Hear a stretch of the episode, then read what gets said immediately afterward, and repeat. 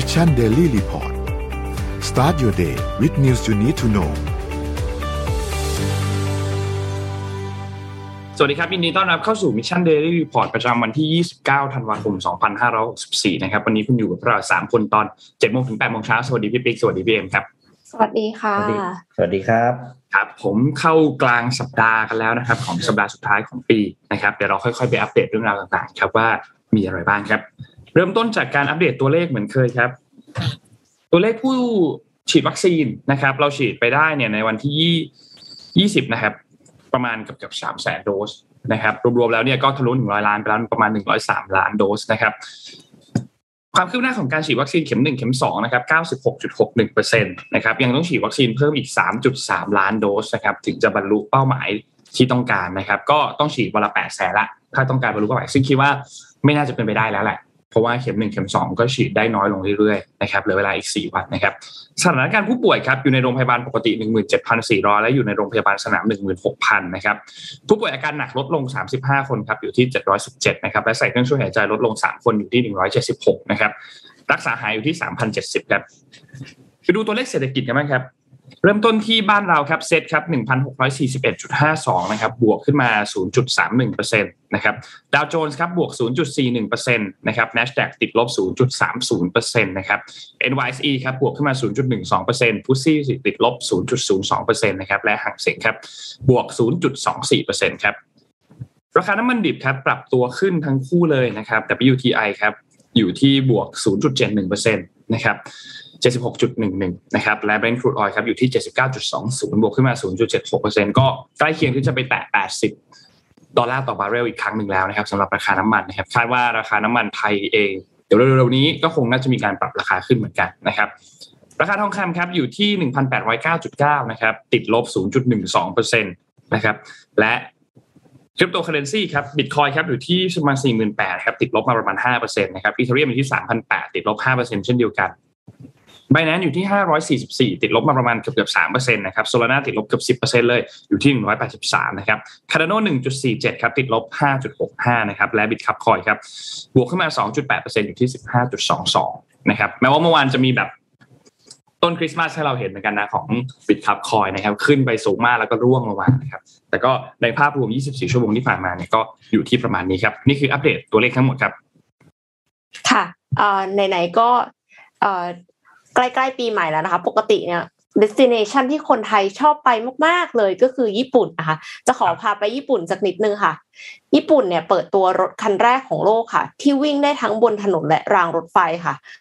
ปิดตัวรถสองโหมดที่เป็นทั้งรถประจำทางแล้วก็รถไฟได้ในเวลาเดียวกันค่ะที่เมืองไคโยจังหวัดโทคุชิมะค่ะโดยมีชื่อว่า ดี เอ็ม วี นะคะหรือว่า Dual Mode Vehicle นะคะคือชื่อก็ตรงตัวมากเลยนะคะว่าสองโหมดสำหรับรถคันนี้เนี่ยจะทำหน้าที่เป็นรถประจำทางเมื่อวิ่งบนถนนธรรมดาด้วยล้อยางค่ะแต่เมื่อถึงทางแยกระดับล้อเหล็กเนี่ยจะเคลื่อนลงมาโดยใช้เวลาเพียงสิบห้าวินาทีเท่านั้นเองเพื่อที่จะวิ่งไปบนรางรถไฟต่ออย่างมีประสิทธิภาพค่ะ ดี เอ็ม วี เนี่ยสามารถบรรทุกผู้โดยสารได้มากถึงยี่สิบเอ็ดคนและวิ่งด้วยความเร็วหกสิบกิโลเมตรต่อชั่วโมงบนรางรถไฟขณะเดียวกันก็สามารถวิ่งได้เร็วราวหนึ่งร้อยกิโลเมตรต่อชั่วโมงบนถนนสาธารณะนะคะ ซี อี โอ ของบริษัท เอ เอส เอ Coast Railway ผู้ผลิต ดี เอ็ม วี เนี่ยระบุว่ารถคันนี้จะเป็นตัวช่วยสำคัญให้เมืองเล็กๆอย่างไคโยซึ่งมีประชากรลดลงอย่างต่อเนื่องแล้วก็มีผู้สูงอายุจำนวนมากเนี่ยทำให้คือมีผู้สูงอายุจำนวนมากจนทำให้บริษัทขนส่งในท้องถิ่นประสบปัญหาขาดทุนเนี่ยคือรถคันนี้จะมาช่วยได้เพราะว่าเป็นรถประจำทางและรถไฟเพื่อเติมเต็มรูปแบบการขนส่งสาธารณะตอบโจทย์การใช้งานของประชาชนมากขึ้นพูดง่ายๆก็คือเหมือนไม่ต้องเปลี่ยนรถอ่ะคือไม่ต้องแบบต่อรถใช่ไหมคะไม่งั้นปกติขึ้นรถบัสแล้วก็ต้องไปต่อรถไฟอีกแต่ผู้สูงอายุเนี่ยขึ้นขึ้นลงลงก็อาจจะไม่ค่อยสะดวกก็เลยสามารถที่จะเข้าถึงคนท้องถิ่นได้ ดี เอ็ม วี หลากสีนี้ค่ะจะวิ่งไปตามชายฝั่งของเกาะชิโกกุเชื่อมต่อเมืองเล็กๆหลายแห่งให้ผู้โดยสารเนี่ยสามารถชมทัศนียภาพริมทะเลตลอดเส้นทางด้วยก็น่าลองไปนั่งดูนะคะคือเวลาที่เราไปเที่ยวเราก็จะได้ชมทัศนียภาพด้วยแล้วก็ไม่ต้องเปลี่ยนรถด้วยค่ะครับเออเจ๋งนี่นี่ก็เลยส่งภาพเข้าไปให้ดับเอาภาพนี้ขึ้นมาเห็นขาเนี่ยของเอ็มอ่ะก็เลยนึกถึงหนังสมัยก่อนมันมีไม่ใช่กันก่อนเลยแหละคือรูปภาพนะที่เอาขึ้นมานะก็คือรถของเจมส์บอนด์ตอนนึง มันสองคนนี้ไม่ทันหรอกตอนนี้ตอนนี้มันนานมากชื่อตอน Auto เอ่อเจมส์บอนด์ตอน Octopussy นะครับก็เป็นรถที่วิ่งอยู่บนถนนนี่แหละแล้วพ่อพระเอกเจมส์บอนด์ของเราโดนยิงยางแตกก็เลยยางออกแล้วก็ล้อนั้นก็เลยขึ้นไปวิ่งบนรถไฟได้บนรางรถไฟได้คือหนังในตอนนู้นจินตนาการเนาะกลายเป็นของจริงวันนี้คิดดูสิสุดยอดค่ะถ้าเดี๋ยวนี้เนี่ยต้องเปลี่ยนเป็นยานอวกาศแล้วป่ะคะพี่ปิ๊กเจมส์บอนด์รถเจมส์บอนด์นี่คือแต่นี่คือโอ๊ตภาคภาคนี้ต้องประมาณเจ็ดสิบ หนึ่งพันเก้าร้อยเจ็ดสิบ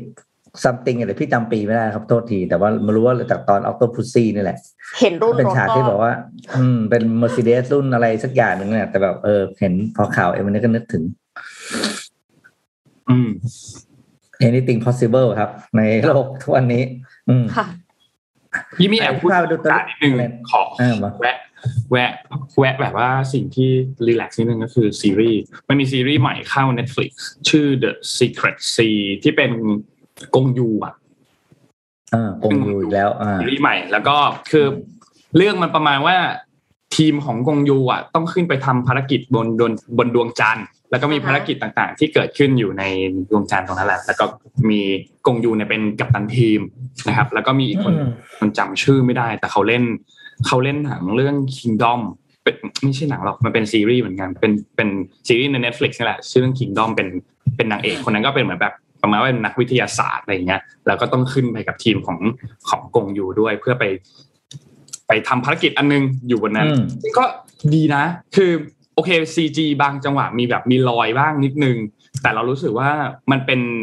การเล่าเรื่องอีกมุมนึงของของซีรีส์เกาหลีที่น่าสนใจมากแล้วเรารู้สึกว่าเออเนี่ยเขาไปอีกเลเวลนึงละจากเกาหลีเขาไปอีกเลเวลนึงละก่อนหน้านี้เราจะเห็นเขาทำซีรีส์ที่เป็นแบบมาเรื่องทหารเนาะมีเรื่องหมอคือเขาอยากให้คนในชาติสนใจเรื่องอะไรอ่ะเขาจะทำซีรีส์เรื่องนั้นออกมาพร้อมกับใส่ฉากนั้นๆเข้าไปซึ่งเรื่องนี้เป็นซีรีส์เกาหลีเรื่องแรกที่ที่นนดูนะแล้วไม่เห็นไปอวกาศอ้าวปกติเราจะเห็นกินข้าวในซีรีส์เกาหลีทุกเรื่องกินซับเวย์เออกินกินอะไรก็ตามอ่ะกินข้าวหรือกินอะไรก็ตามในซีรีส์เกาหลีอ่ะเราจะต้องเห็นเขากินข้าวแต่ว่าอันเนี้ยไม่ไม่เห็นกินข้าวเอาแต่เกณฑ์แต่มีกินน้ำอ่ะนะแต่ไม่เห็นกินข้าวนะครับซึ่งก็นนต้องบอกว่าซีรีส์เรื่องเนี้ยไม่ได้สนุกถึงขนาดแบบเรื่องอื่นๆที่แบบโหดูแล้วสนุกมากๆแต่ว่ามันเป็นเรื่องที่การมันเป็นการเล่าเรื่องแบบใหม่ที่เรารู้สึกว่าเออเราสามารถมาเล่าเรื่องนี้ได้แล้วเรื่องเล่าเรื่องอวกาศได้แล้วที่มันเป็นวิทยาศาสตร์มากๆแล้วมันน่าสนใจมากแนะนำเลยเรื่องนี้สนุกคือดูแล้วแบบเพลินอ่ะนุ้งก็ดูสองวันจบมีแปดตอนยังไม่รู้ว่ามีซีซั่นสองหรือเปล่านะแต่ว่าก็ดูแล้วจบอันนี้นี่มีคอมเมนต์ช่วยบอกละนางเอกชื่อแบดูนาอ่ะใช่คนนั้นก็เป็นคนที่เล่นคือเป็นคนที่แบบหน้าตายนิดนึงแต่ว่าเล่นเล่นตาตาเขาแบบจะสื่อความหมายเกี่ยวกับสนุกสนุกแนะนำครับลองดูครับ The Secret Sea ครับมีใน Netflix รอดูของรัสเซียค่ะที่ขึ้นไปถ่ายที่ ไอ เอส เอส จริงๆอ่ะอยากจะรู้ว่าเป็นยังไงอันนั้นน่ะไม่ ซี จี แน่นอนโอ้โหขึ้นไปโอ้โหหัวฟูผมกระจายมากอืมเราก็เลยอยากเห็นแบบซีรีส์ของไทยหรือละครของไทยที่มันแบบสามารถไปทำในสเกลแบบนั้นได้เพราะนนเชื่อว่าคนไทยมีความสามารถมั้ยทีมถ่ายทำของไทยคนทำซีรีส์คนดูด้วยนะคือไม่ใช่ไปตบกันในอวกาศนะขอร้องขอขอเป็นเรื่องแบบขอให้มันเป็นพล็อตใหม่ที่แบบรู้สึกว่าแบบโหเจ๋งว่ะเราไม่เคยเห็นซีรีส์ไทยทำแบบนี้หนังไทยทำแบบนี้อะไรเงี้ยก็ก็ลองดูครับพวกนี้ละคันปากสักหน่อยไหมฮะพี่ปิ๊กเออจะบอกว่าทีมโปรดักชันนั้นส่วนหนึ่งนะความสามารถอย่างที่คุณพูดอันนี้พี่เชื่อเลยว่าใช่แต่ประเด็นที่มีผลสำคัญหลักๆมากๆจริงมันก็มาจากอีกหลายๆส่วนเนาะหนึ่งก็คือผู้จัดแน่นอนเลยผู้จัดอันนี้ปฏิเสธความรับผิดชอบไม่ได้เพราะคุณเป็นคนคิดคุณเป็นคนวางว่าไอ้ตัวหนังตัวละครตัวซีรีส์ของคุณจะออกมาโซนไหนอะไรอย่างนี้ใช่ไหมสองก็คือสปอนเซอร์คือแบรนด์การตลาดอย่างเราเนี่ยแหละครับคือคือแบรนด์เจ้าของสินค้าอะไรต่างๆอย่างเราเนี่ยอันนี้เขาปฏิเสธความรับผิดชอบไม่ได้เหมือนกันถ้าต่างคนต่างยึดเอาเรตติ้งเป็นเป็นอะไรนะเป็นเป็นที่ตั้งอะนะว่าอันไหนที่ทำออกมาแล้วคนจะดูเยอะพอคนดูเยอะเราก็จะไปสปอนเซอร์เรื่องนั้นเนี่ยนะสุดท้ายคุณก็จะวนอยู่แบบนี้จริงจริงจริงค่ะเพราะว่าไอ้ละครแบบนั้นก็ยอมรับว่าละครอย่างที่เราเราเราบอกอยากให้มันค่อยๆหายไปจากบ้านเราเนี่ยมันเป็นอะไรที่คนดูเยอะจริงๆเนาะพอคนดูเยอะเนี่ยสปอนเซอร์ก็เข้าคือถ้าเกิดสปอนเซอร์นะพี่จะเริ่มจากฝั่งสปอนเซอร์ก่อนละกันถ้าสปอนเซอร์ใจเด็ด ไม่เอาแล้วเราไม่หนับหนุนหนังแบบนี้แล้วอะไรอย่างเงี้ยนะเฮ้ยวันนึงผู้จัดเขาก็เลิกเองแหละอืมจริงค่ะคือเขาทำไม่ได้ถ้าไม่มีสปอนเซอร์ถูกไหมครับอันนี้เป็นเรื่องปกติเองเราเข้าใจได้ใจฝั่งนึงเหมือนกันก็คือเราฝั่งผู้จัดก็ต้องหักดิบใจแข็งหน่อยก็คือทำในสิ่งที่มีมีอะไรที่แบบฉากอย่างที่เราบอกนะมีมีเรื่องที่แบบคือนำสังคมอ่ะลิงนี้ลิงนี้ลิงนี้ไปจากปัจจุบันเนี่ยเออช่วงแรกเนี่ยคุณคงซัฟเฟอร์มากถ้าไม่มีสปอนเซอร์เพราะต่างอย่างเรื่องการสร้างซอฟต์แวร์ที่เกาหลีรัฐบาลถึงต้องซัพพอร์ตในช่วงแรกไงเขารู้ว่าผู้จัดพอเปลี่ยนแนวปุ๊บเนี่ยโอ้โหเขาจะซัฟเฟอร์มากเลยนะตอนแรกแต่เนี่ยถ้าถ้าเป็นไปได้เนาะถ้ามีผู้จัดท่านใดค่ายใดแล้วก็ตามพอเขาเริ่มทำสิ่งใหม่ที่มันดูแบบนำสังคมอย่างคำที่เอ็มใช้เมื่อกี้เฮ้ยสปอนเซอร์กรุณาช่วยรีบเข้าไปช่วยเขาหน่อยให้เขาอยู่ได้แล้วมันก็จะค่อยๆเปลี่ยนไงคือมันอยู่ที่จุดหมายของการทำละครซีรีส์อะไรต่างๆคอนเทนต์ต่างๆเราทำเพื่ออะไรถ้าจะทำเพื่อเอาเรตติ้งเนี่ยก็คุณก็ไม่ต้องหนีไปจากปัจจุบันหรอกคุณอยู่อย่างนี้แหละคุณได้แล้วคุณได้มานานแล้วด้วยค่ะแต่คุณก็ได้เห็นประเทศคุณเป็นแบบนี้อืมอืมแล้วคุณก็จะโบนนู่นนี่นั่นดูทำไมอะไรนะตอนหน้าเต้าอะไรเอ็มกระโบนก็อยู่อย่างนี้แหละเพราะว่าเราไม่เคยมีใครเริ่มต้นที่จะเปลี่ยนไงอืมอืมเห็นด้วยแล้วค่ะพี่ปิ๊กพูดชื่อเรื่องผิดชื่อเรื่อง Silent Sea ไม่ใช่ Secret Sea Silent Sea Silent Sea Silent Sea ใน Netflix มันอยู่แบบอันดับหนึ่งอันดับสองตอนนี้ละของไทยนะลองเข้าไปดูลองเข้าไปดูอ่าเดี๋ยวพาไปดูเลขตัวเลขเศรษฐกิจบ้างแต่เป็นของจีนนะครับอ่าเมื่อวานนี้เนี่ยทางรัฐบาลจีนเนี่ยออกมาประกาศแล้วว่าทางรัฐบาลจีนเองเนี่ยจะปรับเป้าการขยายตัวของเศรษฐกิจปีหน้าให้เหลือแค่ให้จะคุมใช้คำว่าคุมเลยนะครับคุมให้อยู่ที่ประมาณ ห้าจุดห้าถึงหกเปอร์เซ็นต์ หลังจากที่ปีสองพันยี่สิบเอ็ดเนี่ยคาดการณ์แล้วว่าจะปิดเป้าอย่างน้อยปิดปิดปิดตัวเลขที่อย่างน้อยที่ หกเปอร์เซ็นต์ บวกบวกฉะนั้นปีหน้าจะคุมนิดนึงเพื่อให้ให้อยู่ในระดับที่คอนโทรลได้แล้วก็ไม่ไม่ร้อนแรงไปกว่านี้นะครับโดยสิ่งที่ทางรัฐบาลจีนจะทำเนี่ยก็คือเรื่องของการทำมาตรการทางภาษีแล้วก็เรื่องของ monetary relaxation ก็คือการผ่อนคลายนโยบายทางการเงินบางส่วนนะครับก็ผ่อนเพื่อถ้าไม่ผ่อนเลยมันก็จะตึงเงินไปนะครับแต่ว่าถ้าไม่คุมเลยมันก็จะไปไกลมันคือใช้สองนโยบายนี้เป็นตัวหลักโดยแผนการที่ทางรัฐบาลจีนจะใช้วิธีการสองอย่างที่ว่ามาเนี่ยจะค่อยๆทยอยทำอย่างค่อยเป็นค่อยไปก่อนที่จะประกาศใช้แบบตัวแบบ Official แบบตัวเต็มๆเนาะในการก่อนการประชุมตัวประจำปีอ่ะที่มีตติ้งอ่ะของการประชุม Chinese Communist Party อ่ะก็คือการประชุมพรรคใหญ่ประจำปีที่จะมีขึ้นประมาณเดือนกันยายนของปีสองพันยี่สิบสองนะครับทีนี้ทางนิเคอิเอเชียกับหลายๆสำนักเนี่ยเขาก็คาดการณ์ว่าปีนี้เศรษฐกิจจีนเนี่ยที่บอกว่าหกบวกเนี่ยปีนี้คาดการณ์จะปิดที่ แปดเปอร์เซ็นต์ นะครับโดยทุกคนเนี่ยคาดการณ์ว่าตั้งแต่ต้นปีมองว่าจะอยู่ที่ประมาณ สิบสองจุดเจ็ด ผ่านครึ่งปีแรกนะแต่พอช่วงครึ่งหลังของปีเนี่ยมันก็มีข่าวนู่นนี่นั่นนะข่าวเอเวอร์แกรนด์อะไรต่างๆทำให้ช่วงเดือนตุลาคมถึงธันวาคมคือหรือไตรมาสที่สี่เนี่ยมันเหลืออยู่แค่ สี่เปอร์เซ็นต์ เท่านั้นเพราะฉะนั้นเฉลี่ยแล้วทั้งปีเนี่ยจะอยู่ที่ประมาณ แปดเปอร์เซ็นต์ นะครับก็ติดตามดูว่าจะไปตัวเลขนี้ต่อได้หรือเปล่านะครับแล้วอีกตัวอีกปัจจัยหนึ่งที่ที่น่าสนใจคือตัวเลขไอ้ตัวอินเฟลชันของของจีนนะที่เขาพยายามมันขึ้นไปเยอะมากในปีที่ผ่านมาเพราะฉะนั้นเขาจำเป็นดึงลงมาอย่างที่โชว์ให้เห็นในกราฟนะครับอินเฟลชันต้องบอกว่ามากไปมันก็ไม่ดีนะไม่มีเลยมันก็ไม่ได้ค่ะคือมากไปเนี่ยคือข้าวของก็แพงเออเพราะข้าวของมันแพงประชากรที่เป็นส่วนใหญ่ของประเทศก็จะมีความเป็นอยู่ที่ลำบากทีนี้ถ้ามันน้อยเกินไปเลยเนี่ยเศรษฐกิจก็ไม่โตมันก็จะกลับไปอีกด้านหนึ่งคือด้านที่เป็น stagflation ใช่ไหมคือเงินเงินเศรษฐกิจมันหยุดมันไม่หยุดมันไม่เติบโตมันหยุดคงที่อ่ะ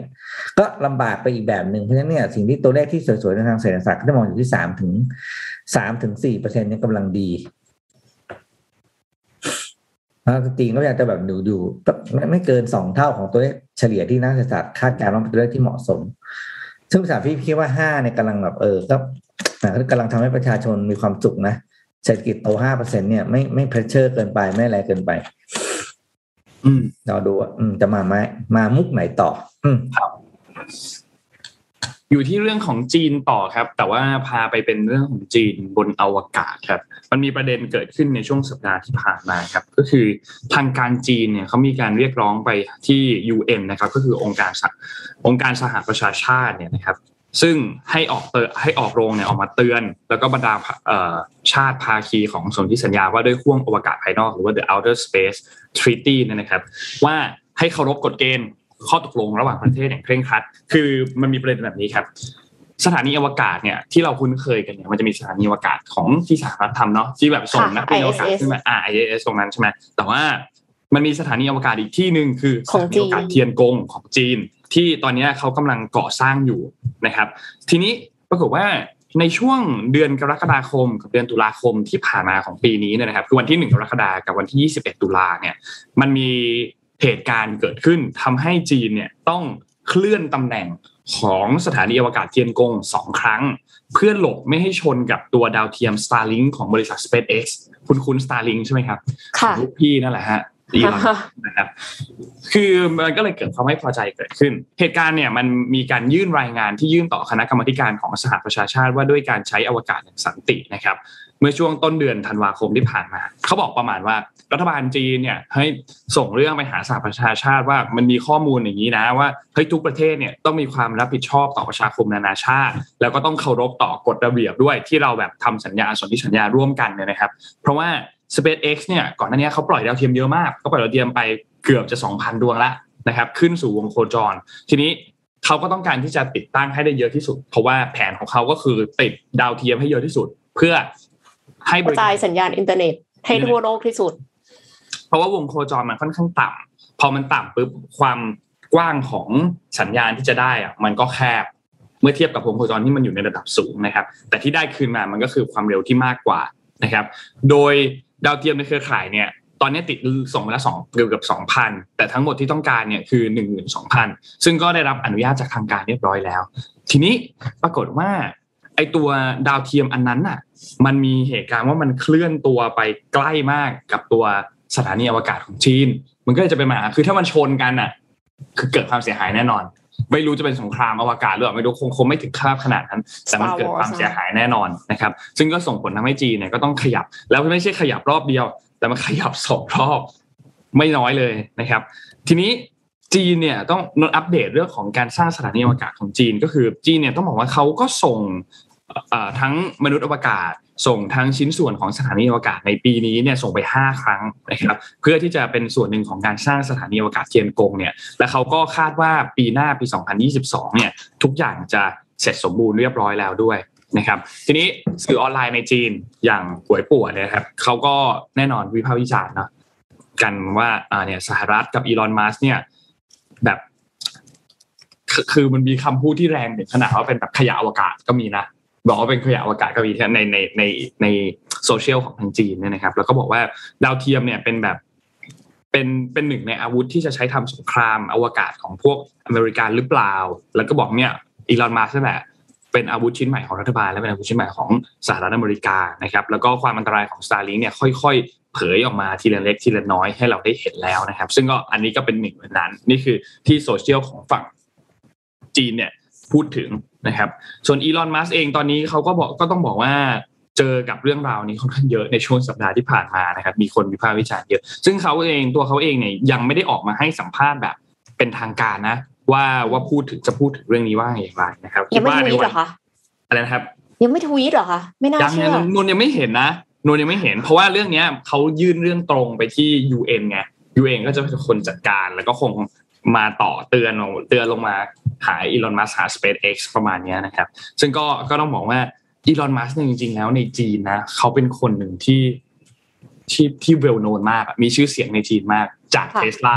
อ๋อจากเพราะว่าเขามีโรงงานอยู่ที่ที่จีนใช่ไหมครับน่าจะเซี่ยงไฮ้ถ้าเราจำไม่ผิด Giga Factory ป่ะใช่แล้วเขาก็มีตอนที่จีนกำลังทำพวกแบบระบบอินฟราสตรักเจอร์ของรถรถยนต์ไฟฟ้าเนี่ย Tesla เองก็เป็นหนึ่งในคนที่มีบทบาทเยอะมากแล้วจีนเองก็ให้ให้ให้โอกาส Tesla เข้ามาลงทุนในประเทศอ่ะเยอะมากเหมือนกันนะครับเพราะเพราะฉะนั้น Elon Musk เองก็ไม่ใช่คนที่จีนเกลียดพูดพูดพูดพูดแบบนี้ดีกว่าไม่ใช่คนที่จีนจีนที่จีนเกลียดนะครับเพราะฉะนั้นก็น่าสนใจครับสำหรับเรื่องนี้ประเด็นการฟ้องร้องไปที่ ยู เอ็น เรื่องการเอาดาวเทียมมาเฉียดกับสถานีอวกาศครับค่ะเช็คละไม่มีค่ะยังไม่มีเนาะ Twitter ของ Elon Musk ยังไม่มีอะไรที่เกี่ยวข้องกับเรื่องนี้ค่ะก็ต้องติดตามกันต่อไปค่ะครับ แต่ว่าถ้าใครชอบปริศนานะคะเรื่องราวพิศวงในใจเต็มไปด้วยความสงสัยใคร่รู้อยากจะล้วงลึกถึงทุกต้นตอของทุกเหตุการณ์เนี่ยจะต้องไม่พลาดงานนี้ค่ะ Found Not Found On Site ค่ะเรื่องในโอกาสฉลองครบรอบสองปีนะคะหนึ่งร้อยตอนเนี่ยทีมงาน Mission to Pluto ได้จัดอีเวนต์แห่งปีแด่แฟนๆในจำนวนจำกัดเพียงหนึ่งร้อยห้าสิบเอ็ดที่นั่งเท่านั้นนะคะโดยจะเปิดห้องเล่าคดีแบบสดๆพบปะและพูดคุยกับแฮมทัชพลค่ะพอดแคสเตอร์เสียงนุ่มนะคะซึ่งจะมาพร้อมการเล่าเรื่องสยองขวัญแบบ True Crime True Crime และกิจกรรมพิเศษมากมายค่ะบัตรเนี่ยมีสองราคาถ้าเป็น วี ไอ พี หนึ่งพันหนึ่งร้อยเก้าสิบ บาทถ้าเป็น Regular สี่ร้อยเก้าสิบ บาทนะคะซึ่งนอกจากจะได้เข้าร่วมงานแล้วยังมีสินค้าที่ระลึกแบบ Limited Edition ด้วยนะคะของที่ได้เนี่ยเกินราคาบัตรไปแล้วล่ะค่ะเฉพาะ วี ไอ พี นะคะจะได้สมุดแบรนด์ Sequence ปั๊มโลโก้ Found Not Found เสื้อยืดลายพิเศษแล้วก็ที่นั่งแบบ วี ไอ พี ชิดติดขอบเวทีเลยทีเดียวค่ะติดตามรายละเอียดแล้วก็กิจกรรมเพิ่มเติมได้ในแฟนเพจ Mission to Pluto นะคะงานเนี่ยจัดขึ้นที่ Auditorium ชั้นหกของ True Digital Park ในวันที่ยี่สิบสองมกราคมลงทะเบียนเวลาบ่ายสองโมงค่ะงานเริ่มเนี่ยบ่ายสามถึงหกโมงเย็นซื้อบัตรได้ที่ ไลน์ Official นะคะ แอท Mission to the Moonทุกวันจันทร์ถึงศุกร์เวลา สิบโมง นตรงถึง หกโมง เย็นค่ะแล้วทีมงานก็บอกมาว่าบัตรเหลือจำนวนไม่มากแล้วนะคะใครที่อยากจะเข้าร่วมเนี่ยต้องรีบจองแล้วค่ะเพราะว่าไม่รู้ว่าจะจัดอีกได้เมื่อไหร่ด้วยในประโยคหลังนี่แหละน่าสนใจใช่ค่ะใครที่สถานการณ์ทำพลาดทำพลาดใครที่ติดตามรายการนี้อยู่ก็อย่ารออย่ารอครับเพราะว่าหมดแล้วหมดเลยฮะไม่มีไม่มีเพิ่มค่ะไปต่อกันที่ข่าวของเอ่อข่าวของเรื่องพลังงานสักนิดนึงนะคะฟาร์มกังหันลมนอกชายฝั่งขนาดใหญ่ที่สุดในโลกเนี่ยเริ่มผลิตกระแสไฟฟ้าครั้งแรกแล้วค่ะโครงการฟาร์มกังหันลมผลิตกระแสไฟฟ้า Hornsea Two เริ่มผลิตกระแสไฟฟ้าเป็นครั้งแรกแล้วก็เดินหน้าผลิตกระแสไฟฟ้าเต็มระบบในปีสองพันยี่สิบสองนะคะ Hornsea Two เนี่ยเป็นฟาร์มกังหันลมผลิตกระแสไฟฟ้านอกชายฝั่งขนาดใหญ่ที่สุดในโลกพัฒนาโดยบริษัทชื่อว่า Orsted ของประเทศเดนมาร์กเปิดเผยความสำเร็จในการผลิตกระแสไฟฟ้าเป็นครั้งแรกค่ะและหากโครงการกังหันลมแห่งนี้เดินหน้าผลิตกระแสไฟฟ้าเต็มระบบในปีสองพันยี่สิบสองเนี่ยจะสามารถจ่ายกระแสไฟฟ้าเพียงพอสำหรับการใช้งานบ้านกว่า หนึ่งจุดสาม ล้านหลังในประเทศอังกฤษทีเดียวคือใหญ่ที่สุดในโลกนะเพราะฉะนั้นมันก็เลย cover บ้านตั้ง หนึ่งจุดสาม ล้านหลังนะคะโครงการนี้เนี่ยเริ่มต้นในปีสองพันสิบหกแล้วก็ใช้ระยะเวลาก่อสร้างนานเกือบห้าปีนะคะตั้งอยู่บริเวณทิศตะวันออกของชายฝั่งอังกฤษประมาณแปดสิบเก้ากิโลเมตรประกอบไปด้วยกังหันลมขนาดใหญ่หนึ่งร้อยเจ็ดสิบสี่ตัวครอบคลุมพื้นที่กว่าสี่ร้อยหกสิบสองตารางกิโลเมตรผลิตกระแสไฟฟ้ารวมกัน หนึ่งจุดสอง กิกะวัตต์นะคะถูกจัดให้เป็นฟาร์มกังหันลมผลิตกระแสไฟฟ้านอกชายฝั่งใหญ่ที่สุดในโลกการเชื่อมต่อกระแสไฟฟ้าที่ผลิตได้เนี่ยเชื่อมต่อผ่านเคเบิลใต้น้ำค่ะและบนบกรวมกันยาวกว่าแปดร้อยกิโลเมตรเลยทีเดียวเพราะว่าต้องกระจายไปตามเมืองชายฝั่งต่างๆของประเทศอังกฤษนะคะบริษัทเนี่ยเคยประสบความสำเร็จในการสร้างโครงการ Hornsea หนึ่งมาแล้วนะคะเพราะฉะนั้น Hornsea สองแล้วก็กำลังจะก่อสร้าง Hornsea สามอีกนะคะที่มีกระแสไฟฟ้าเพียงพอสำหรับบ้านเรือนกว่าสองล้านครัวเรือนในประเทศอังกฤษก็คือเหมือนใหญ่ขึ้นไปเรื่อยๆแล้วก็จะมี Hornsea สี่ที่ยังไม่เริ่มต้นก่อสร้างแต่ว่าอยู่ในแผนก็เป็นก้าวสำคัญของประเทศอังกฤษที่พยายามส่งเสริมการใช้พลังงานหมุนเวียนค่ะโดยการส่งเสริมการลงทุนของภาคเอกชนทั้งในและก็ต่างประเทศเนี่ยก็ตอนนี้ก็คือทุกคนก็พยายามจะใช้พลังงานหมุนเวียนเพราะว่าพยายามจะให้คาร์บอนนิวทรัลในปีสองพันห้าสิบ สองพันหกสิบกันทั้งนั้นนะคะจริงๆเหมือนกับมันต้องรู้เนาะว่าประเทศเรามีอะไรคือถ้าสมมติว่าอยากทำฟาร์มโซล่าคือมันแบบต้องมีพื้นที่เยอะมากถ้าคุณไม่ได้มีพื้นที่เยอะมากก็ต้องอาจจะต้องทำ floating ที่ลอยบนผิวน้ำได้แต่ถ้าไม่มีในขณะเดียวกันคือประเทศเกาะเนี่ยค่ะก็อาจจะทำโซล่าฟาร์มขอโทษค่ะทำวินฟาร์มอ่ะแล้ววินฟาร์มจะไปตั้งอยู่ตรงไหนอังกฤษก็ตั้งในทะเลเลยจ้าแล้วก็อย่างสกอตแลนด์อย่างเงี้ยค่ะก็คือมีกระแสน้ำที่แรงมากก็ใช้วิธีใช้ tidal wave ในการสร้างพลังพลังงานแทนเหมือนกับว่าต้องรู้ว่าประเทศเรามีข้อจำกัดอะไร แล้วก็คือเลือกพลังงานให้ถูกต้องตามประเทศนั้นๆนะคะของเรานี่ต้องต้องแดดเนาะที่สุดแล้วล่ะของไทยเนี่ยแดดนี่แรงมากแรงตลอดเวลาได้ฟรีที่แบบว่าเรียกว่า unlimited จริงอะไรซัพพลายจริงๆครับช่วงร้อนๆมากๆนี่ถึงกับมีมีออกมานะครับว่าอันนี้คือโลกอันนี้คือดวงอาทิตย์แล้วประเทศไทยอยู่ตรงนี้นะฮะประเทศไทยไม่ได้อยู่บนโลกอีกต่อไปไม่ได้อยู่บนโลกนะฮะอยู่ใกล้ดวงอาทิตย์มากเพราะร้อนมากนะครับนนท์พามาดูต่อครับทุกวันพุธนะครับตอน เจ็ดโมงครึ่งเราก็จะมี Money Mission by เอส ซี บี ภารกิจรอบรู้เรื่องเงินทองนะครับอันนี้เป็นสัปดาห์สุดท้ายของปีแล้วนะครับ เจ็ดโมงครึ่ง Money Mission สัปดาห์สุดท้ายของปีอย่างนี้เนี่ยก็ต้องพูดถึงเรื่องของ New Year Resolution New Year Resolution เนี่ยหรือว่าความตั้งใจที่เราต้องการจะทำอะไรสักอย่างในปีหน้าเนี่ยอันแน่นอนมันเป็นเรื่องที่ดีเนาะบางคนอาจจะยกเอา New Year Resolution ของปีที่แล้วเนี่ยมาทำต่อเพราะว่ายังไม่ทำยังทำไม่สำเร็จหรือว่าอัปเกรดเป้าหมายของมันเนี่ยให้มันยากขึ้นให้มันท้าทายมากขึ้นนะครับก็คือตั้งเป้ากับความฝันของเราเองในปีถัดไปนั่นแหละซึ่งแน่นอนว่าทุกๆปีเราต้องใช้เงินเนาะปฏิเสธไม่ได้เลยไม่มีปีไหนเราไม่ใช้เงินนะครับเพราะฉะนั้นเป้าหมายที่เกี่ยวข้องกับการเงินเนี่ยก็สำคัญเหมือนกันวันนี้ก็เลยจะมาเสนอวิธีการช่วยให้เราเริ่มต้นวางแผนชีวิตแล้วก็จัดการระเบียบของการเงินของตนเองให้ได้ง่ายขึ้นและเป็นระบบระเบียบมากขึ้นเมื่อสัปดาห์ที่แล้วเนี่ยเราคุยกับทางพี่หนอมเนาะแท็กปักหนอมพูดถึงเรื่องของตัวกองทุนลดหย่อนภาษีต่างๆแล้วก็แนวทางการลดหย่อนภาษีต่างๆซึ่งผมคิดว่าหลายๆคนก็น่าจะไปหาข้อมูลกันต่อแหละว่าวางแผนภาษีของตัวเองไงดีในช่วงสิ้นปีแบบนี้วันนี้เนี่ยเราจะมาพูดถึงเป้าหมายทางการเงินของเราในสามระยะคือระยะสั้นระยะกลางแล้วก็ระยะยาวนะครับในปีหน้ากันเริ่มต้นกันที่ระยะสั้นก่อนระยะสั้นเนี่ยแน่นอนก็สั้นเนาะปีหนึ่งเช่นสมมุติว่าปีหน้าเนี่ยเรารู้ละ ไอโฟนสิบสี่ ออกแล้วตอนนี้เราใช้ ไอโฟน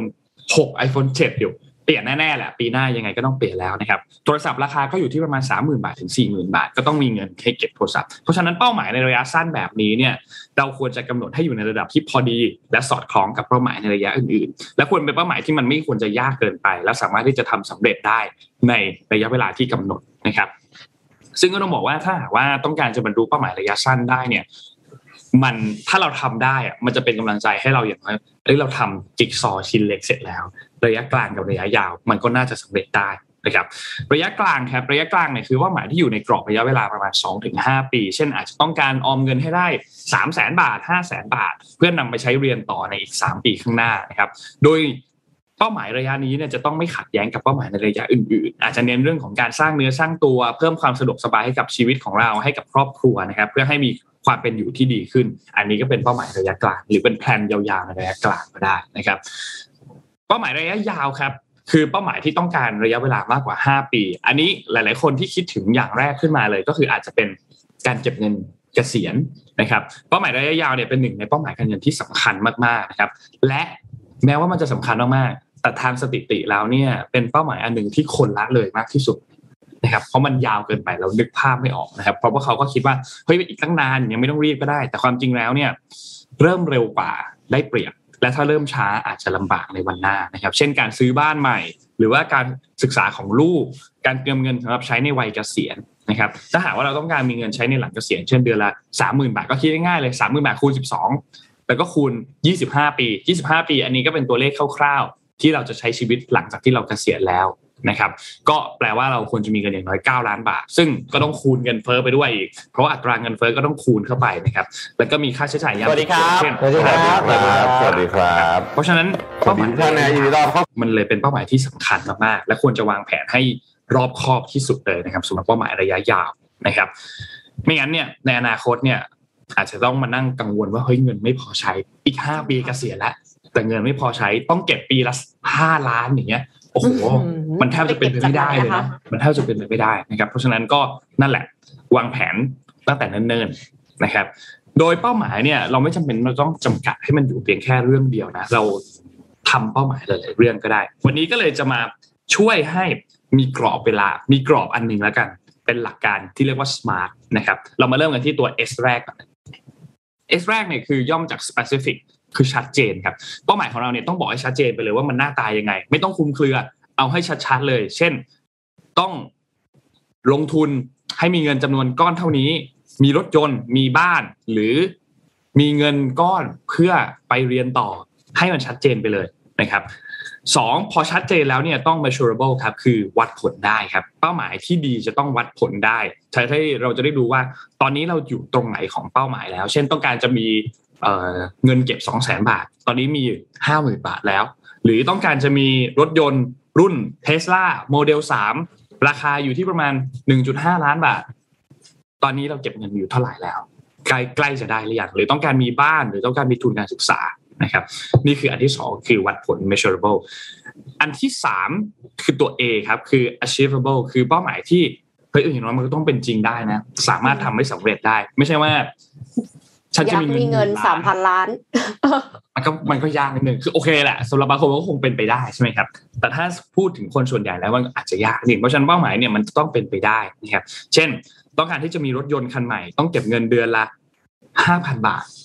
เดือนละ หกพัน บาทแล้วเรามีเงินเดือนอยู่ประมาณ สี่หมื่น บาท ห้าหมื่น บาทเนี่ยมันก็เป็นไปได้ที่เราจะเก็บเงินค่อยๆเก็บเงินประมาณ สิบถึงสิบห้าเปอร์เซ็นต์ ยี่สิบเปอร์เซ็นต์ มันก็มีความเป็นไปได้แต่ถ้าคุณจะเก็บเงินเดือนละ สามหมื่น บาทแต่คุณเงินเดือน สามหมื่นห้าพัน อย่างเงี้ยโอ้โหมันมันแทบมันก็ยากเหมือนกันเพราะฉะนั้นเป้าหมายเนี่ยก็ต้องสอดคล้องกับความเป็นไปได้ด้วยนะครับตัวต่อไปคือตัว R ครับคือ realistic ครับตัว R เนี่ยคือเป้าหมายของเราแต่เป็นเป็นเป้าหมายที่สามารถทำได้จริงทำได้จริงในที่นี้เนี่ยคือต้องสอดคล้องกับชีวิตความเป็นอยู่ของเราด้วยนอกจากนอกจากมันจะสามารถทำได้แล้วเนี่ยมันต้องสอดคล้องกับชีวิตความเป็นอยู่ของเราคือไม่ใช่เป็นแบบเป้าหมายฝันกลางวันคือเรารู้สึกว่าเป้าหมายนั้นเนี่ยไม่ควรจะต้องง่ายเกินไปและไม่ควรจะต้องยากเกินไปเช่นเราเป็นพนักงานมีเงินเดือน ห้าหมื่น บาทตั้งเป้าหมายว่าจะมีเงินออม หนึ่งแสน บาทอย่างนี้อาจจะก็อาจจะง่ายเพราะว่าเก็บแป๊บๆก็อาจจะได้แล้วนะครับแต่ถ้าตั้งเป้าหมายว่าต้องการจะมีเงินเดือนเงินฝาก หนึ่งร้อย ล้านบาทอันนี้ก็อาจจะดูยากเกินไปหน่อยเพราะฉะนั้นเป้าหมายเนี่ยมันก็ต้องมีความทั้ง realistic ด้วยและ achievable ด้วยก็คือสามารถที่จะทำให้เกิดขึ้นได้และก็ต้องอิงกับความเป็นจริงของชีวิตเราด้วยและตัวสุดท้ายคือตัว T ครับย่อมาจาก time bound ครับ time bound เนี่ยคือกรอบเวลาที่ชัดเจนไม่งั้นเราจะทำไปเรื่อยๆครับค่ะก็ New Year Resolution ไปเรื่อยๆค่ะต้องแล้วก็จะวนไป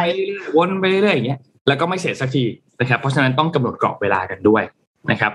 ก็ลองเอามาตั้งเป้าหมายกันดูก็ได้ยกตัวอย่างเช่นสมมุติว่า specific ก่อนเลย S แรก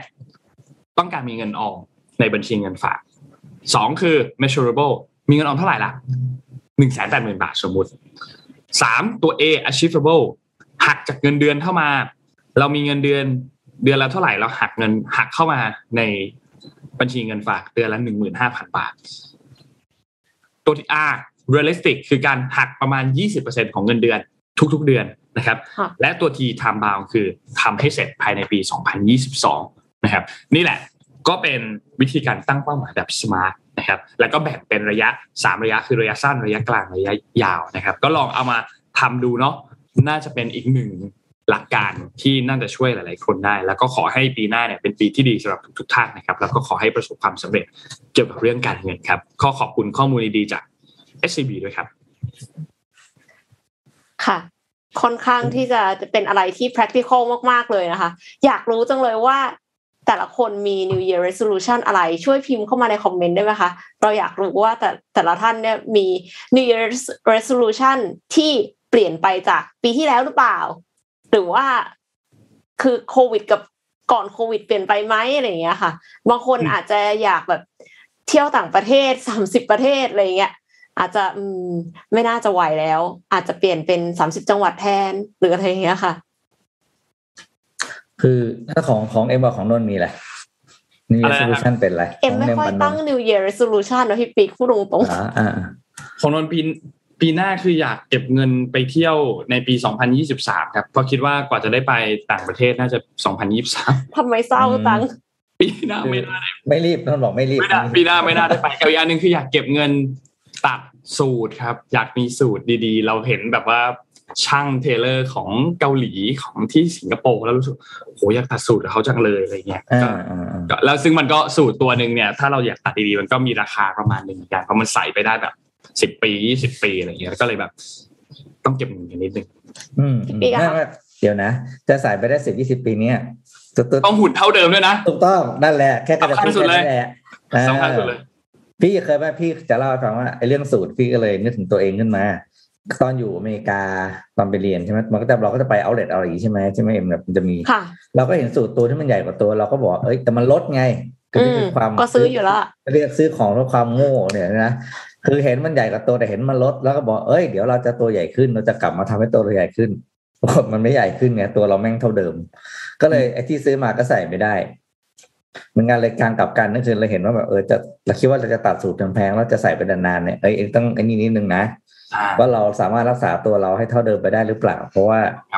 นั่นแหละใช่ไหมชาไข่มุกเอ่ยชาไข่มุกเอ่ยเบเกอรี่เอ่ยขาหมูเอ่ยคือคงมีแต่พี่ปิ๊กอะค่ะที่อยากตัวใหญ่ขึ้นเพราะว่าคนส่วนใหญ่ก็คืออยากจะตัวเล็กลงของพี่เนี่ยคือไอ้นิวเอียร์อะไรของที่เอ็มถามเมื่อกี้คือของพี่เลยคือเพิ่มน้ำหนักนะครับอืมเพราะว่าไม่รู้ว่ารู้สึกทำไมตัวเองแปลกๆกินเท่าไหร่ก็ไม่ขึ้นอะไรอย่างเงี้ยก็เลยจะเพิ่มน้ำหนักให้ได้อืมเป็นกูด problem นะคะพี่ปิ๊กเป็นกำลังใจให้ฮะทุกคนมีทุกทุกคนมีแบบเรื่องที่เราต้อง suffer แตกต่างกันโนว่าว่าเป็นกำลังใจให้เข้าใจครับอ่ะโอเคเดี๋ยวพี่พาไปดูนี่พี่เมื่อวานทำเรื่องทำบทความมาหนึ่งมาน่าสนใจครับเป็นสรุป Asia in Review นะครับก็คือมีเหตุการณ์สำคัญอะไรบ้างที่เกิดขึ้นในทวีปเอเชียของเรานะครับอันนี้ก็มีหลายเหตุการณ์ด้วยกันนะครับก็ข้อมูลและภาพทั้งหมดนี้มาจากนิกเกิลเอเชียนะครับก็ไปตามอ่านรายละเอียดในเชิงลึกกันได้นะครับอ่ะไปเลยครับอันแรกครับอ่า เอ ยู เค ยู เอส Deep Impact นะครับอันนี้หลายคนจะงงตัวย่ออะไรแต่ว่าเราเคยเอามาเล่าละครั้งนะครับ เอ ยู เค ยู เอส ก็คือความร่วมมือทางนิวเคลียร์ของสามประเทศนะครับก็คือออสเตรเลียสหราชอาณาจักรโนเออสหราชอาณาจักรแล้วก็สหรัฐอเมริกานะครับทีนี้มันเกิดขึ้นเนี่ยการความร่วมมือทางนี้มันเกิดความสั่นสะเทือนทางด้านของนโยบายทางการทหารของทางเอเชียเพราะว่าปกติเนี่ยอ่ามันเป็นการโดยเฉพาะเรื่องเฉพาะเรื่องเทคโนโลยีนิวเคลียร์นะครับอันนี้ต้องบอกเลยว่าเพราะว่าปกติเนี่ยเอเชียเนี่ยเฉพาะประเทศหลายๆเนี่ยปัจจุบันนี้เนี่ยก็ซื้ออะไรจากทางจีนอยู่แล้วพอมามีเรื่องของร่วมมือกันระหว่างสามประเทศนี้ทำให้รู้สึกว่ามันมีความเคลื่อนไหวทางด้านของปริมาณและเทคโนโลยีทางนิวเคลียร์ทำให้เกิดความไม่มั่นคงทางนั้นของเอเชียขึ้นมาว่า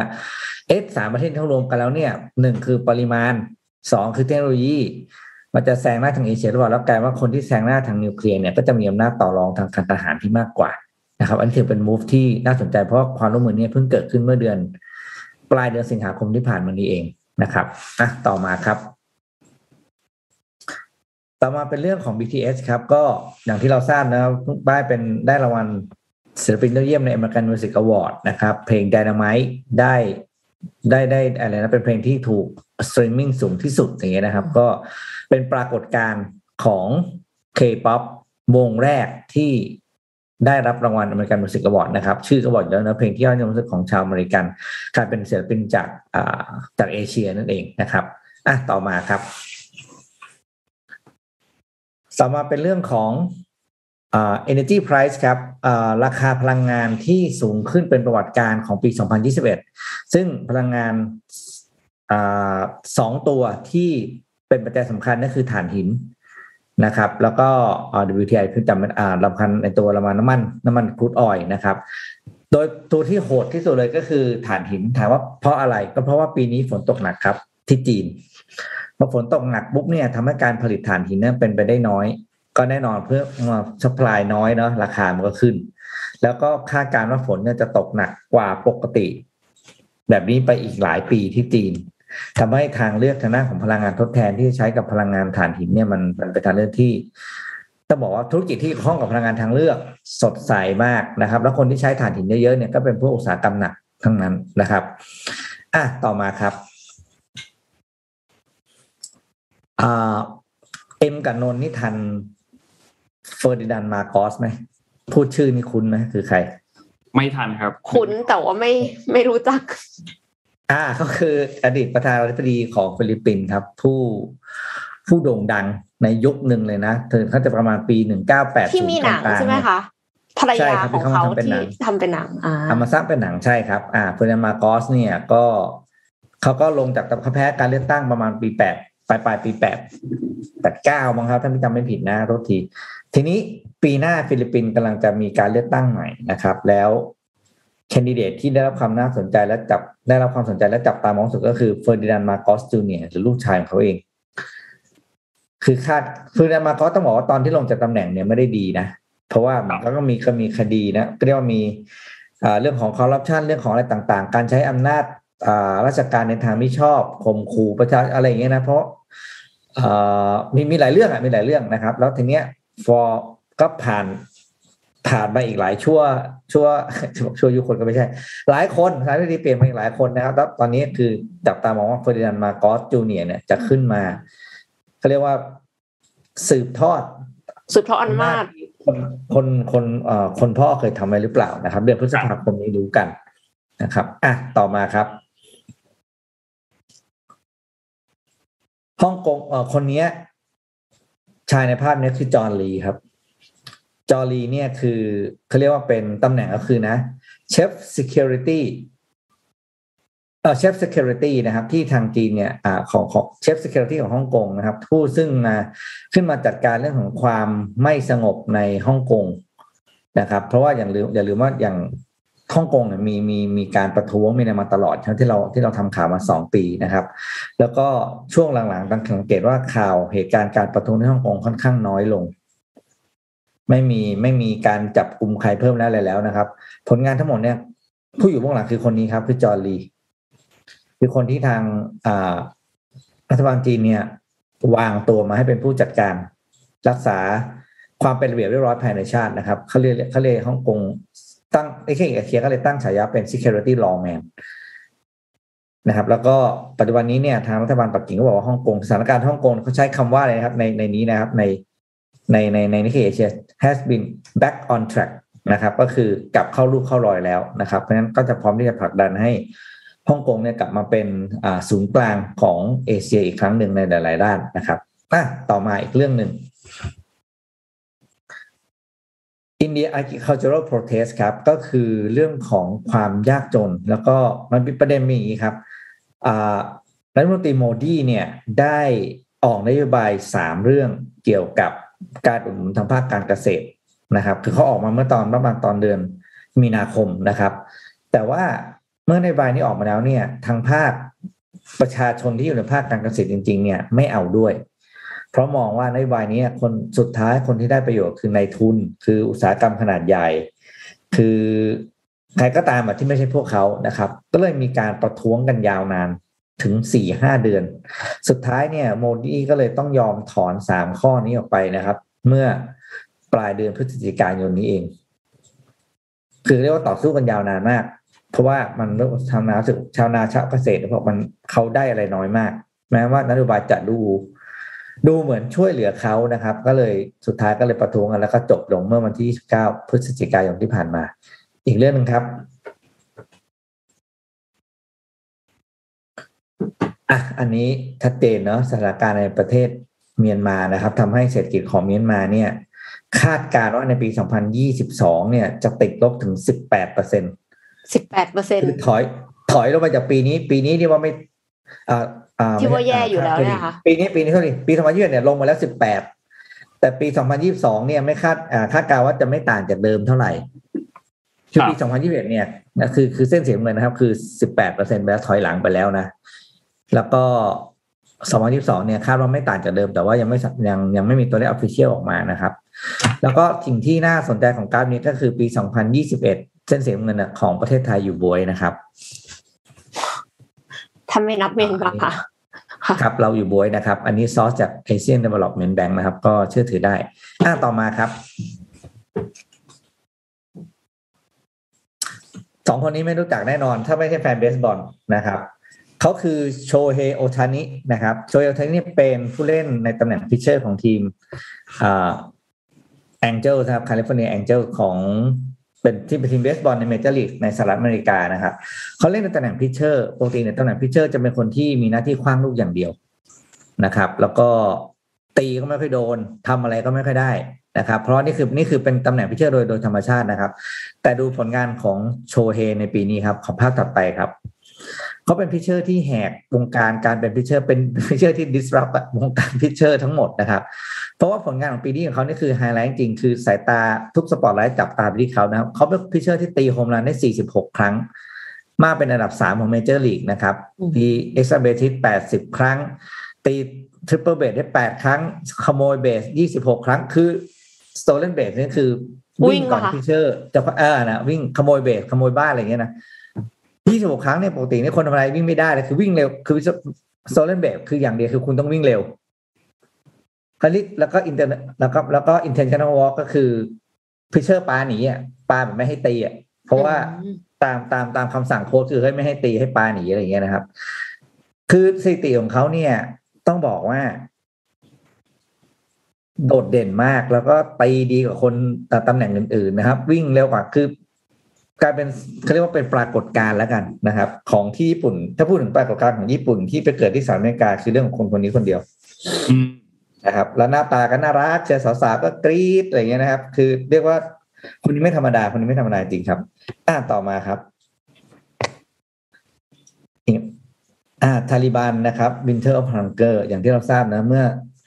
สามสิบเอ็ดสิงหาคมนะครับที่กองทัพสหรัฐเนี่ยได้เริ่มถอนกำลังออกจากตาลิบันเนาะก็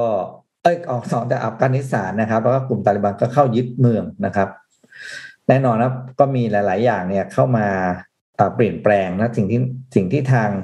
ยู เอ็น แล้วก็ World Food อ่า World Food อ่าสถาบันอาหารโลกเนี่ยเขาให้ความกังวลมากก็คือเรื่องความขาดแคลนด้านอาหารที่กำลังจะเกิดขึ้นในช่วงหน้าหนาวปีนี้นะครับเพราะว่าแน่นอนคือพอไม่มีกองกำลังสหรัฐเข้ามาแล้วเนี่ยเศรษฐกิจก็ถดถอยลงนะครับไม่มีการสนับสนุนทางการเงินจากรัฐบาลสหรัฐคือต้องเข้าใจว่าประเทศที่อยู่ในสภาวะสงครามเนี่ยคนที่มีเงินมากที่สุดคือทหารครับเพราะว่าทหารที่ประเทศต่างๆส่งกองกำลังเข้าไปเนี่ยเขาจะได้รับเงินจากประเทศเขาเพื่อไปใช้จ่ายในการดำรงชีวิตทหารเขาออกมาข้างนอกได้นะไม่ใช่เขาอยู่ในค่ายนะแต่เนี่ยพอเงินก้อนนี้มันหายไปแล้วมันหายไปเยอะมากครับเศรษฐกิจมันซุดเลยอ่ะนี่พอซุดปุ๊บเนี่ยก็เกิดเนี่ยเกิดภาวะขาดแคลนความยากจนนะครับซึ่งเป็นประเทศที่เป็นสถานการณ์ที่น่าจับตามองจริงว่าจะเป็นอย่างนี้ไปอีกนานแค่ไหนนะครับต่อมาครับน่าจะเป็นอันสุดท้ายมั้งน่าจะมีอีกอันหนึ่งป่ะไม่แน่ใจอ่าเงินตุรกีค่าลีนะครับค่าลีของตุรกีเนี่ยก็อย่างที่เห็นก็คือค่าเงินมันลดลงนะครับก็ฟื้นตัวกลับมานิดนึงแต่ก็ถือว่าลดลงมากตั้งแต่ตั้งแต่ต้นปีเพื่ออยู่ที่ประมาณแปดลีต่อดอลลาร์ใช่ไหมมันลงมาถึงสิบเจ็ดล่าสุดดีกว่าที่ประมาณสิบสองลีต่อดอลลาร์ถ้ารวมๆจากหกมาสิบสองก็คือเท่านึงเพราะฉะนั้นความความมั่งคั่งของประเทศหายไปเท่านึงนะครับก็ถือว่าหนักจริงๆต่อมาครับหมดยังมีป่ะอ่าหมดแล้วครับนี้พี่จำไม่ได้พี่พี่ไม่ได้ทำหน้าจบไว้นะครับอ่าก็ขอบคุณนิกกี้เอเชียนะครับจากข้อมูลที่น่าสนใจเกี่ยวกับเรื่องของอะไรเกิดเกิดอะไรขึ้นบ้างในเอเชียของเราค่ะก็ถือว่าเป็นการจบปีที่รวบรัดดีค่ะอืมเดี๋ยวจะเขียนถึงเอ้ยไม่เขียนจะไปดูของ ซี เอ็น เอ็น ของพวกนี้จะมาเล่าของ ซี เอ็น เอ็น ได้ฟังของ ซี เอ็น เอ็น สรุปอะไรบ้างอันนี้ของเอเชีย ซี เอ็น เอ็น เดี๋ยวไปดูของโลกมาดูว่ามีอะไรเหตุการณ์สำคัญของโลกบ้างนนพาไปต่อที่เรื่องไหนดีคะเดี๋ยววันนึงนะขอพูดถึงเรื่องที่พี่ปิ๊กเอาละเอามานิดนึงนนรู้สึกว่าเป็นภาพรวมของปีที่ที่ดีมากอยากให้มีแบบอย่างเงี้ยทุกๆปีเนาะเวลาแบบว่ามาสร้างสนุกว่าบางทีเราผ่านปีนึงมาเราก็นึกไม่ออกว่าแบบเอ้ยปีที่ผ่านมามันเกิดเหตุการณ์อะไรขึ้นบ้างเพราะเราเราก็อยู่ใกล้กับมันเนาะเราก็ติดตามข่าวสารตลอดเวลามานั่งอ่านข่าวกันทุกสัปดาห์อะไรเงี้ยบางทีก็จะมีบ่อยมากเลยไอ้เรื่องนี้เกิดขึ้นปีที่แล้วหรือปีนี้นะอะไรเงี้ยเออจะจะเกิดขึ้นบ่อยเหมือนกันแต่ว่าขอบคุณพี่ปิ๊กมากฮะเอาข้อมูลมารวบสรุปมาให้เราได้รู้กันว่าปีที่ผ่านมามีอะไรเกิดขึ้นบ้างนะครับวันนี้นนมาชวนโปรโมทครับเกี่ยวกับงานแฟนมีต เอ็ม ดี อาร์ on stage นะครับซึ่งต้องบอกว่าวันนี้เนี่ยบอสมาด้วยตัวเองเลยเดี๋ยวไปชมคลิปพร้อมกันครับ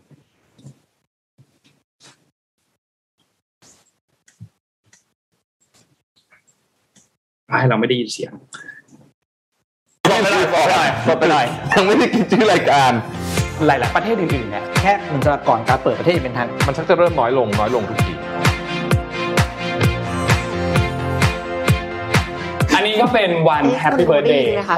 เปิด Mission to the Moon รอบหนึ่งปีพอดีน่าจะได้ยินก็บอกว่าเวลาเราอันนี้ผมมันประกาศรอบหนึ่งปีที่เนี่ยมันเข้มงวดแล้วก็จะควบคุมได้ไก่ฝั่งนึงไม่ทำคนดู New Year Resolution ที่แบบว่าเหมือนกับก็อยู่ได้เนาะเพราะว่าคนเป็นพันล้านนะตอนนั้นของเราก็ขอออเดอร์ สามพัน ออเดอร์ตอนนี้มันเออใช่ไหมแต่ว่าน้ำหนักน้ำหนักน้ำหนักกำลังอยู่ในขาลงนะครับตอนนี้ขาลงนะอยู่ในขาลง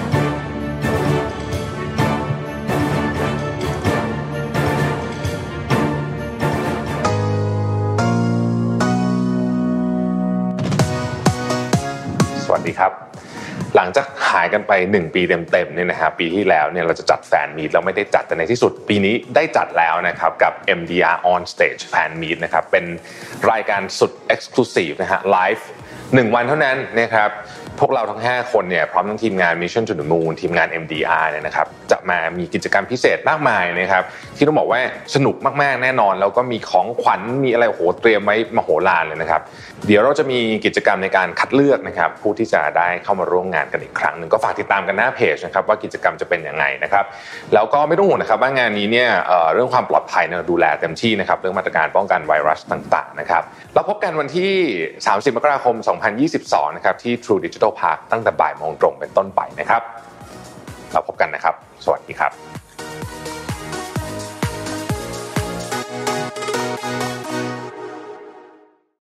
อ่าโอเคพอบอสมาเนี่ยหัวใจนี่มารัวๆเลยมารัวๆมีทั้งไลฟ์มีทั้งหัวใจนี่คือแบบรัวๆเลยงานนี้ไม่ต้องเนี่ยเขาเรียกความไม่เท่าเทียมในสังคมไงเองนี่เรียกอะไรความความเหลื่อมล้ำเนี่ยเหลื่อมล้ำอันนี้เรียกว่าความน้อยใจและการตัดพ้อค่ะครับผมเหรอโอเคตัดโอเคตัดก็งานนี้เนี่ยสำหรับ เอ็ม ดี อาร์ On Stage นะครับพบบอสแน่นอนนะครับในวันที่สามสิบมกราคมเนี่ยนะครับใครที่ยังไม่ได้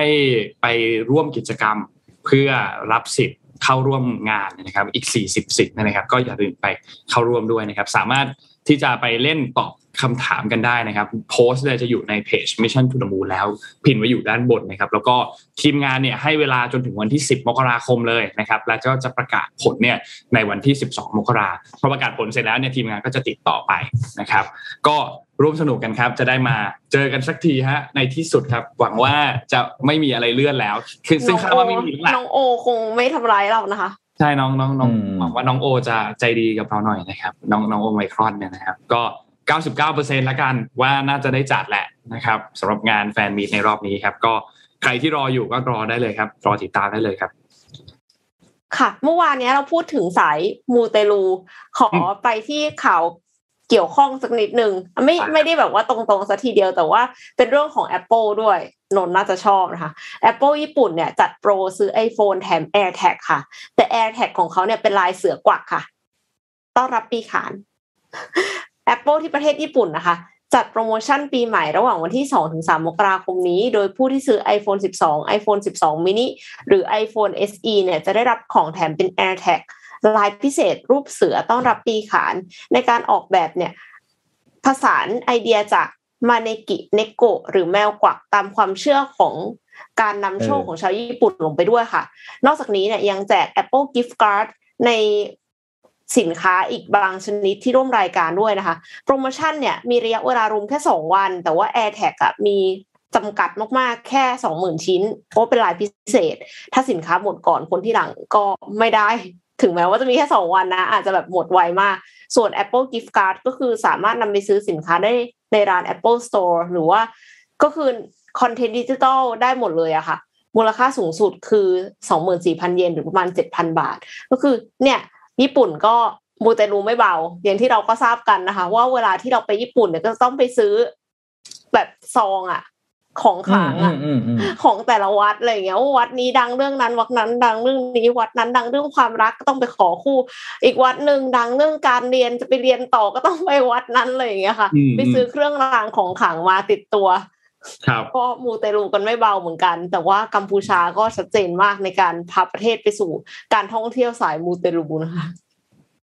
พม่าก็เยอะนะที่เมื่อก่อนคนไทยไปไหว้อะไรที่พม่าคนพม่าเยอะมากเลยครับ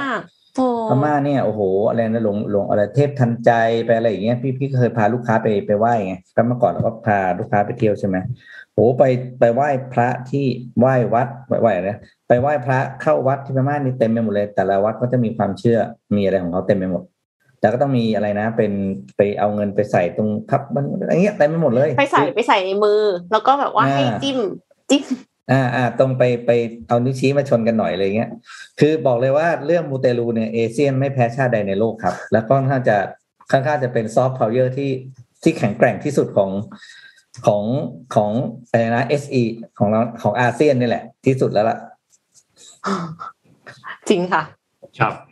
ลายน่ารักนี่เนาะชอบชอบชอบน่ารักน่ารักในเอเอกวักกวักแต่ว่าตัว AirTag เนี่ยจริงๆเป็นเป็นสินค้าของ Apple อันนึงที่คนก็แบบกังวลกันเหมือนกันนะเพราะว่าใช่ๆในบางประเทศอ่ะมันมีการแบบมีคดีมันมีเอาเหมือนกับว่าเอาไปติดแล้วก็แบบติดตามอ่ะคือคือลอยอ่าๆสปอตลอยจริง จี พี เอส ใช่มั้ยครับมันก็เลยแบบว่าเหมือนมีคนที่แบบเอาถูกเอาไว้อันนี้ไปติดรถเอาไปติดโดนไปใส่กระเป๋าอะไรเงี้ยแล้วก็สุดท้ายโดนปล้นอะไรเงี้ยนะครับก็ก็มีข่าวอะไรพวกเนี้ยเหมือนกันก็เป็นแต่จริงๆอ่ะจะบอกว่าเป็นความผิด AirTag ก็ไม่ได้เนาะเพราะว่ามันก็มีสินค้าประมาณเนี้ยออกมานานแล้วเหมือนกันแต่ว่าอันนี้มันดันเป็นของ Apple แล้วมันมีชื่อเสียงก็เลยแบบหนักหน่อยนะครับคือต้องระวังตัวกันมากขึ้นเป็นพิเศษค่ะจริงๆแล้วคือคนที่ใช้ iPhone อ่ะก็จะดีเทคได้เร็วกว่าหรือเปล่านะยังไม่เคยจะมีแจ้งเตือนมาเนาะว่าแบบเอ้ยอันนี้มีเป็น AirTag ที่ไม่ใช่ของเราอะไรอย่างเงี้ยแต่ก็นั่นแหละครับน่าเป็นห่วงใช้ Android ยังไม่เคยดีเทคเจอ AirTag เลยก็เลยงงว่ามันมันต้องเปิด เอ็น เอฟ ซี อะไรยังไงนะถึงจะดีเทค AirTag ได้รู้สึกเริ่มกลัวว่าเอ๊ะถ้าสมมติว่ามีขโมยแล้วเราจะไปรู้ได้ยังไงใช่อันตรายเหมือนกันอันตรายเหมือนกันครับในระดับเลยนนข่าวหมดแล้วพี่ปิ๊กมีเพิ่มเติมไหมครับเอ่อมีราคาหุ้น Google มาเล่าให้ฟังนิดนึงนะครับปิดท้ายโอเคครับค่ะปีนี้หุ้น Google เป็นหุ้นที่ผลตอบแทนมากที่สุดในในในในกลุ่มเทคด้วยกันนะครับโดยปีนี้ปีเดียวหุ้น Google มีมูลค่าเพิ่มขึ้นถึง เจ็ดสิบเปอร์เซ็นต์ เจ็ดสิบเปอร์เซ็นต์ ทางที่มันมูลค่าเพิ่มมูลค่าสูงมากอยู่แล้วใช่แล้วนะครับปีนี้ใครที่ถือหุ้น Google ไว้เนี่ยครับเรียกว่าเป็นจากหนึ่งร้อยคุณกลายเป็นหนึ่งร้อยเจ็ดสิบนะครับอ่าทำให้มูลค่าตลาดของ Google ตอนนี้อยู่ที่สองล้านล้านเหรียญนะครับก็ใครที่ซื้อไว้ตั้งแต่สองพันสิบ สองพันสิบห้าเนี่ยคงแบบป่านนี้ก็ไม่รู้จะเอาเงินไปใช้ไหนนะครับ Tesla ก็โตเยอะนะคะแต่ปีถ้าปีนี้ปีนี้ Google เยอะกว่าครับ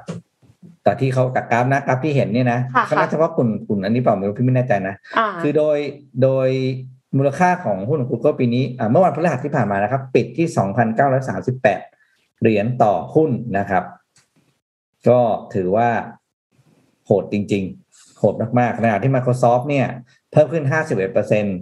ส่วน Apple เนี่ยเพิ่มขึ้นแค่ สามสิบสามเปอร์เซ็นต์ นะครับแล้วก็ Facebook เพิ่มขึ้น ยี่สิบสาม Amazon บวก ห้าเปอร์เซ็นต์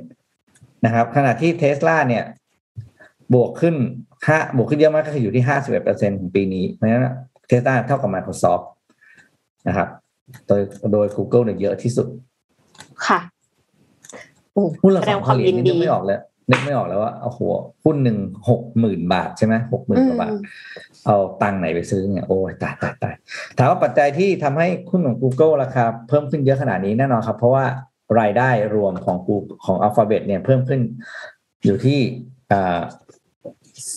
าหลักๆเนี่ยมาจากหนึ่งคือเรื่องด้านค่าโฆษณานะครับเพิ่มขึ้น สี่สิบสามเปอร์เซ็นต์ ขึ้นมาอยู่ที่ ห้าสิบสามจุดหนึ่ง